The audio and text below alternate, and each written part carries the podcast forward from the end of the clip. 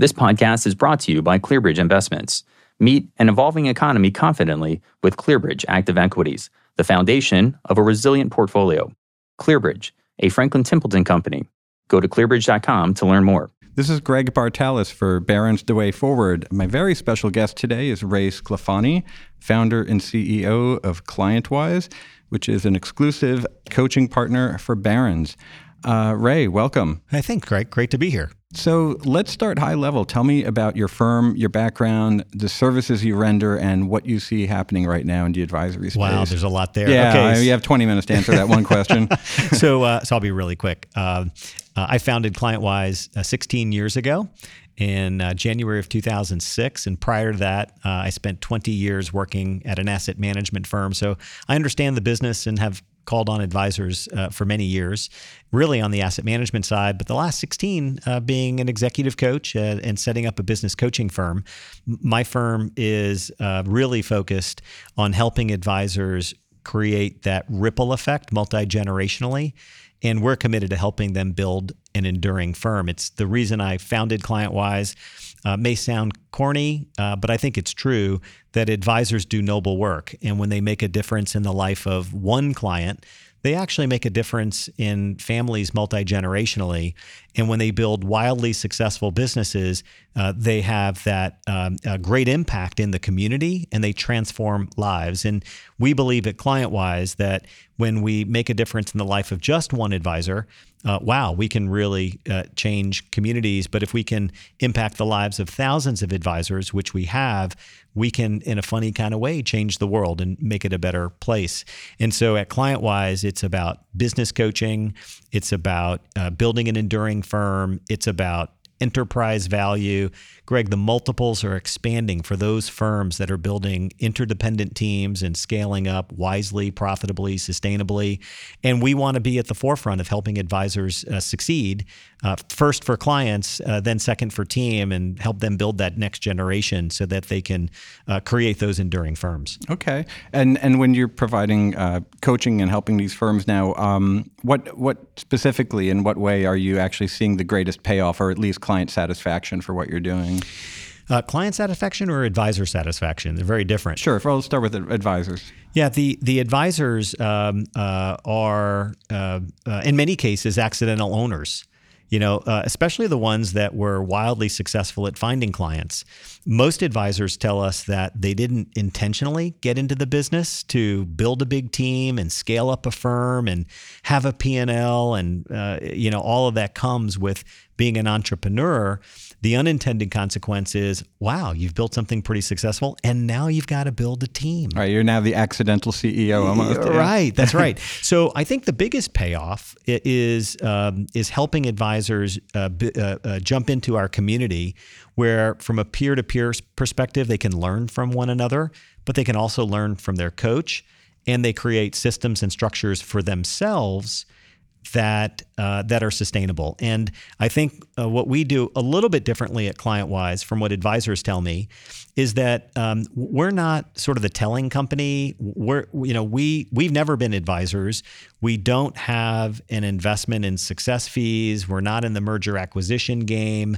You know we're a coaching company that's built a community with great content and provide some limited consulting work. But for the most part, we want advisors to build the businesses they want to build.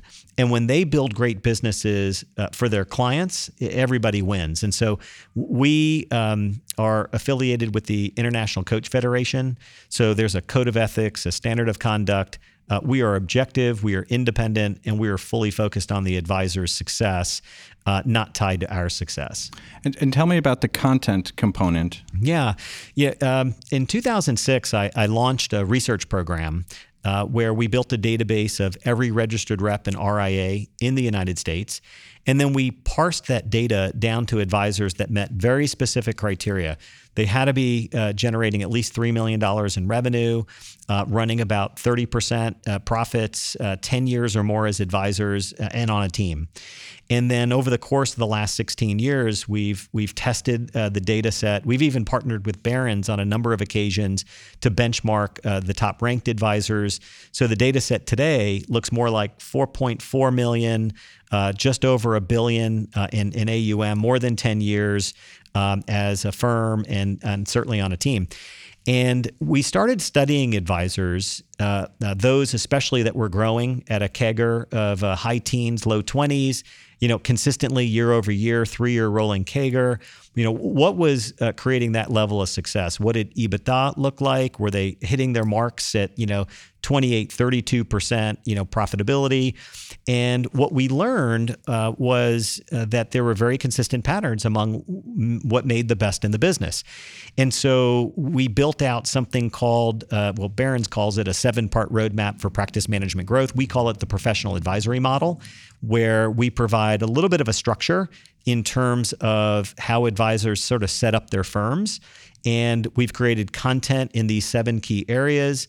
And then we've divided advisors up into two groups advisors that are still solo owned firms um, who are committed to building enduring firms, but they haven't yet really develop that next generation or they're about to uh, maybe sell an equity stake to a firm. So we've got emerging leaders and master leaders and enterprise leaders, but those are solo owned firms.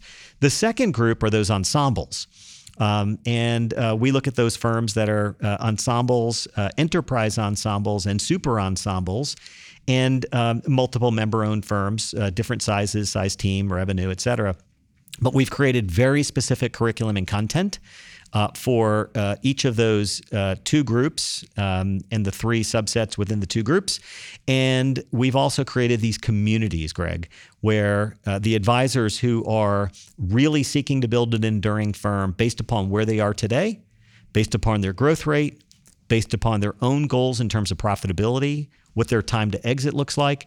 We've parsed uh, the data and then we've partnered with the advisors and created these community groups where they can peer to peer learn from one another, but also uh, take advantage of the curriculum and the coach uh, in the process. Now, in terms of the communicating, how for the community, how do they? How does that actually happen? Is it message boards, texting, yeah, audio, question. video? Like, yeah, well, COVID uh, actually changed things in some funny kind of way.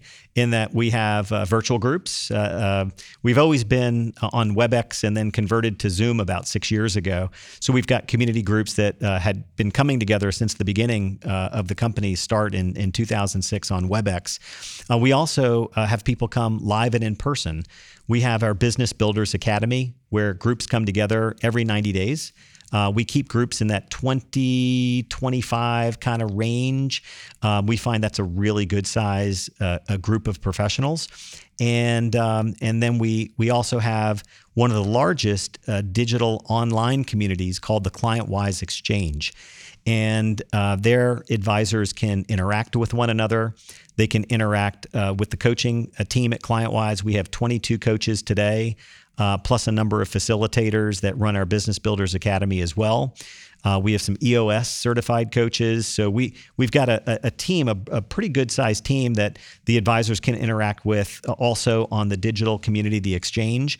And, uh, and then we have some thought leaders, uh, industry experts. Uh, we want to help advisors succeed, you know, in their marketing and client acquisition and team building and compensation design. So there's a number of areas where advisors are seeking consulting, and we try not to be everything for everybody, but we want to find sort of the best in class, and we've invited those other professional uh, professionals onto our platform so they can interact and help advisors as well. So it's a good central place digitally um, to connect, virtually to connect, and also live and in person to connect. Right, and I guess it's smart business too. You have this unique place where they will come back. It's like a wa- digital watering hole of people. You know, that's it. Yeah, yeah. That's yeah. great. So I'm curious about something. Tell me about clients or, or, potential clients who may think they don't need coaching and think, "Hey, I'm I'm quite successful. I'm I'm doing great. I, I don't need that." But where you genuinely think that coaching could take them to the next level. Tell me about that because yeah. I'd assume there are a lot of advisors who fit that profile. Yeah, there probably are, and they may not be a good fit for us. Yeah. Um, so you want people who are more proactive, like I know I want it, or yeah, I, I think I think you know it, it's interesting. Advisors, I don't think that's a that's a static answer. I think it's dynamic. I think there are periods of time where uh, great leaders, uh, you know, really seeking to maybe solve something or maybe want to shift some belief structures or belief systems, or you know, they've got a different vision for what they want to achieve. You know, the young 33 year old, you know, who's killing it, you know, who's growing, who's building a great team, you know, may not be thinking about succession. Uh, but they may, you know, 10 years later be thinking about who they're developing uh, to be the next generation leaders and next generation owners in their firm. You know, what is the passage to partnership in their organization? And whoa, hey, I didn't need coaching, you know, when I met you, you know, five or seven or 10 years ago, or I was working with a coach then, you know, doing something more tactical, you know, with my team. That's cool. Um, and so, you know, it's dynamic, I think, Greg. I, I've been coming to Barron's conferences for 15 years, and uh, I often hear at the conferences, um, "Hey, uh, you know, I think we're finally ready. We've got something very specific." And and then we see a number of alumni, you know, walking around the conference who uh, are uh, former clients, and we help them solve something for themselves. Uh, they created something that was sustainable. We're cool with that. And then they want to jump back into the community. So they kind of come in and out. So we're very flexible. Nice. it's almost like a teacher who has a student long ago and then went on to bigger and better things. Yeah, right? that's right. That's exactly right. And it's it's actually, I mean, the the reason uh, I uh, chose a long term career path as a coach is that um, I enjoy witnessing uh, sort of the greatness and success in watching others achieve something that they visioned and that they imagined. Uh, I also think at ClientWise, one of the things we hear consistently from advisors is you helped us think bigger. You helped us think about what we didn't realize was possible and you introduced us by joining the community to other professionals that were building something bigger.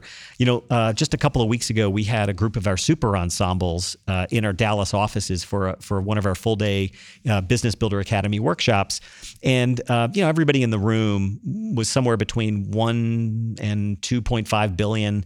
I think there were a couple of firms in there, you know, four, four, uh, seven, eight, uh, pretty large firms and all were very successful. And and one of the 38 uh, year olds, it's running about a billion eight, came up to me afterwards. He said, "I got to tell you, there's not many places I go where I'm like the smallest potato in the room, but holy smokes, you gave me some ideas today, and the group's big vision of what's possible. You know, we are in the advice business, and, and there is a race for talent."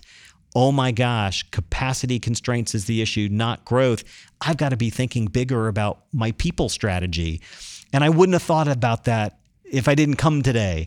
And I thought, you know, that that's exactly right. That's what the community is about, is about us working together to help envision something that's going to make a bigger impact in the lives of many. And so I think that's what uh, what's so exciting about being a coach and about the work that we do at ClientWise. Interesting. Now you mentioned earlier you alluded to you know being a great leader. Are there any common attributes um, about what a great leader, in your estimation, um, holds today in this day and age? Like, well, what is? Oh, that's is, interesting. Yeah, that's a that's a big question. You know, Jack Welch, I think, said it best many years ago. The sign of a great leader is somebody who can develop somebody who can develop somebody. And that really connects for me because in the work we do in helping advisors build enduring firms, it's about the people. And you know, Mark Tibergien always jokes about the importance that you know culture, you know, trumps everything, and uh, uh, eat strategy for breakfast. Right? I think uh, that's a really famous quote. I would add to that that followership is really key. Among the best leaders we observe in financial services, They've surrendered their need for independence in exchange uh, for interdependence, and they've created great followership. And what I mean by that is, you know, in order to build an enduring firm, you've got to create a team that wants to follow you. And and then you've got to build the trust and create an environment that's inclusive and safe for people to take risks and learn and grow so that they can become the next generation set of leaders uh, and owners and run the firm. And so, from an authenticity perspective, if if advisors are truly committed to building something enduring, um, and they are fully focused on being pun intended here, client wise, and they're acting as full fiduciaries and spelling that with a capital F, not a little f, then they're going to want to act in the best interest by building the best team that can serve clients when they're not around uh, through their choice uh, by retiring or, God forbid, through disability or death. And so the reality is, great leaders create great followership, and they're great at developing others and building trust and respect and inclusivity in an interdependent team. All things considered equal, do you think that's easier to do today, harder, or is it just the same regardless of what era you're looking at? Oh, you know, I think everybody wants to talk about this generation and the millennial group, and you know, uh, uh, you know, COVID and the and, and the Great Resignation, and you know, it's interesting if if you're a student of history, you go back in time I think I think the young generation in the 70s uh, said it about their parents, and you go back to the 60s and they said it about their parents, and uh, it's true. I mean, from a demographic perspective, you know, there was this great big boomer population that had lots of jobs as they as they started to retire. You know, the, the Gen Xers weren't quite as big, and and now the Gen Y, the millennial group, they're much bigger, and they have a lot of choice and uh, and the nature of the workplace uh, has changed. I don't think we can argue with that as a truth, but but I think it's always been a challenge for leaders, uh, maybe a different set of challenges over time. I think in today's environment, what's really awesome is uh, what we're observing at ClientWise among high performing teams is the diversity of teams, and I mean diversity, uh, a diversity of thought you know, having different perspectives, a diversity of uh, gender, of age, of race, and you're seeing teams that are much more colorful. You're seeing uh, teams that you know they've got a 60 year old, the 50s, the 40s, the 30s, and the 20s. They've got apprenticeship programs, not just internship programs. Not everybody's supposed to be a salesperson. Some are supposed to be you know great advisors or great leaders of running the business.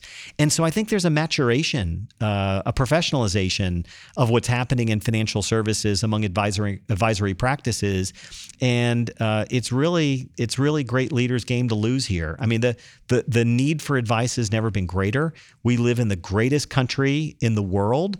We've got the greatest freedoms uh, to build anything we can dream, and we've got a, a lot of people uh, that are looking to make purposeful impact in lives of others.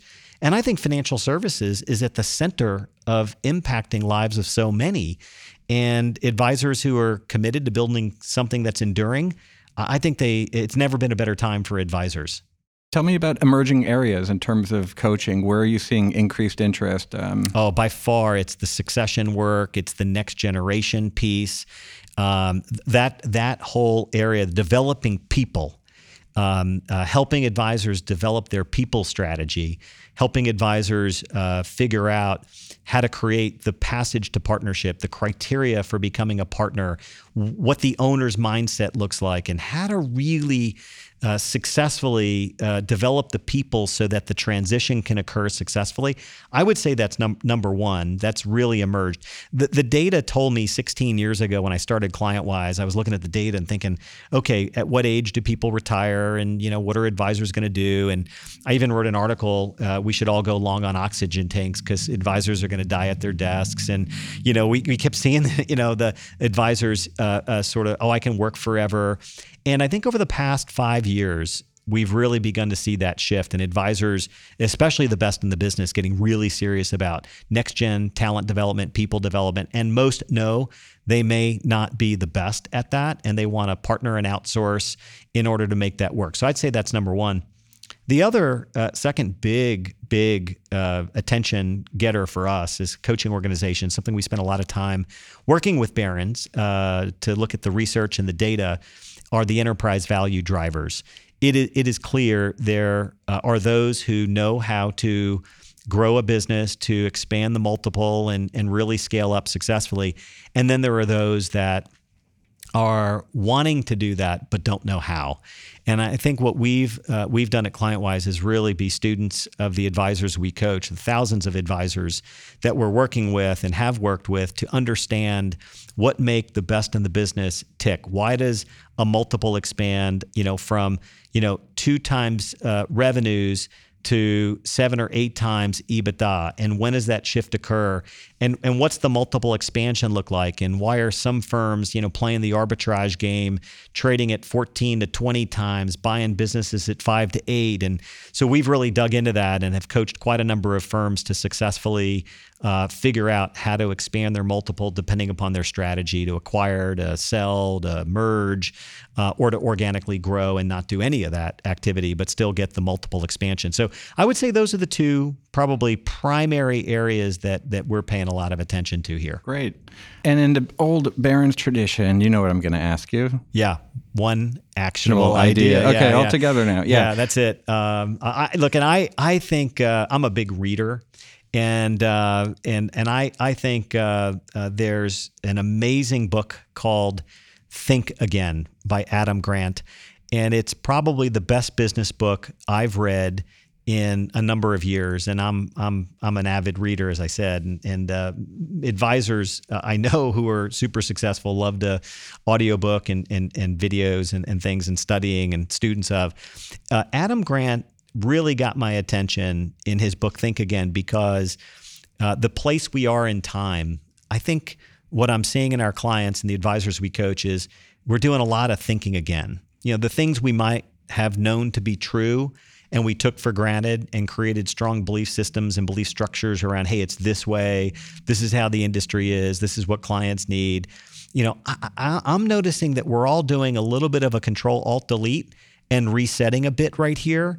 And I think Adam, uh, in in his book Think Again, uh, provided a set of tools to be able to hit the pause button, stop, think again, uh, in order to you know uh, kind of race forward. Uh, and I think the timing is perfect. Uh, the content is great, and the guidance is second to none. So that would be my one actionable idea. Excellent. Well, thank you so much. My guest was Ray Sclafani. For more Barron's Advisor specific podcasts, please check out barrons.com forward slash podcast. For the way forward, I'm Greg Bartalos. This podcast is brought to you by ClearBridge Investments.